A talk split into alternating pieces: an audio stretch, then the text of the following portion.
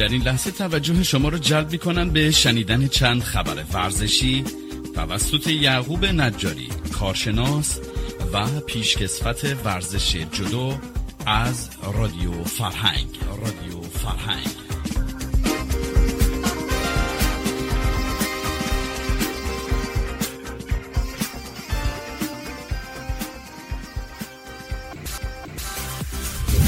با درود فراوان خدمت تمامی شنوندگان عزیز و ارجمند رادیو فرهنگ اخبار ورزشی نفته رو به استحصار میرسونم و عرضه سلامتی و تندرستی را برای یکایک شما عزیزان از خداوند خواستارم. فاطمه حسینی در رقابت های مویتای قهرمانی جهان صاحب مدال نقره شد. حسینی در مسابقات جهانی تایلند در دیدار نهایی مسابقه خود را واگذار کرد و به مدال نقره بسنده کرد.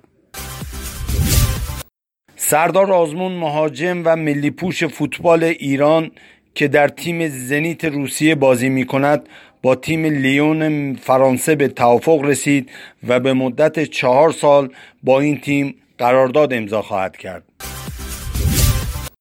وزن برداری، بوکس و پنجگانه مدرن لیست مسابقات المپیک 2028 لس آنجلس حذف خواهد شد. کمیته ملی المپیک این تصمیم را طی جلسه‌ای که تشکیل داده بود اعلام کرد.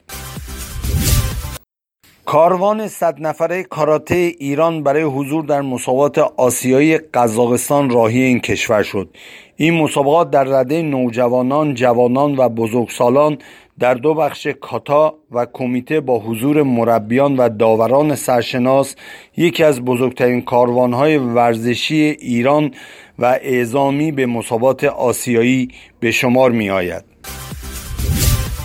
تیم والیبال نشسته ایران قهرمان المپیک توکیو نامزد بهترین تیم شرکت کننده در مسابقات پارالمپیک توکیو و جهان شد.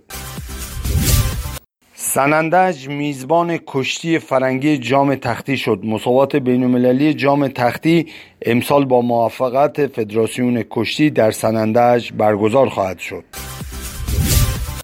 دخالت سیاسیون در ورزش ایران افشاگری که بعد از دوازده سال به وقوع پیوست.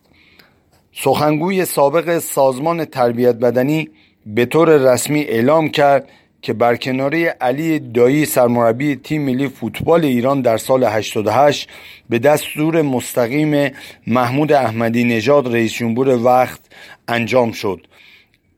وی گفت بعد از باخت ایران به عربستان دستور برکناری علی دایی را از سرمربیگری تیم ملی محمود احمدی نژاد مستقیما به سازمان تربیت بدنی اعلام کرد و ما مجبور به اجرای آن شدیم.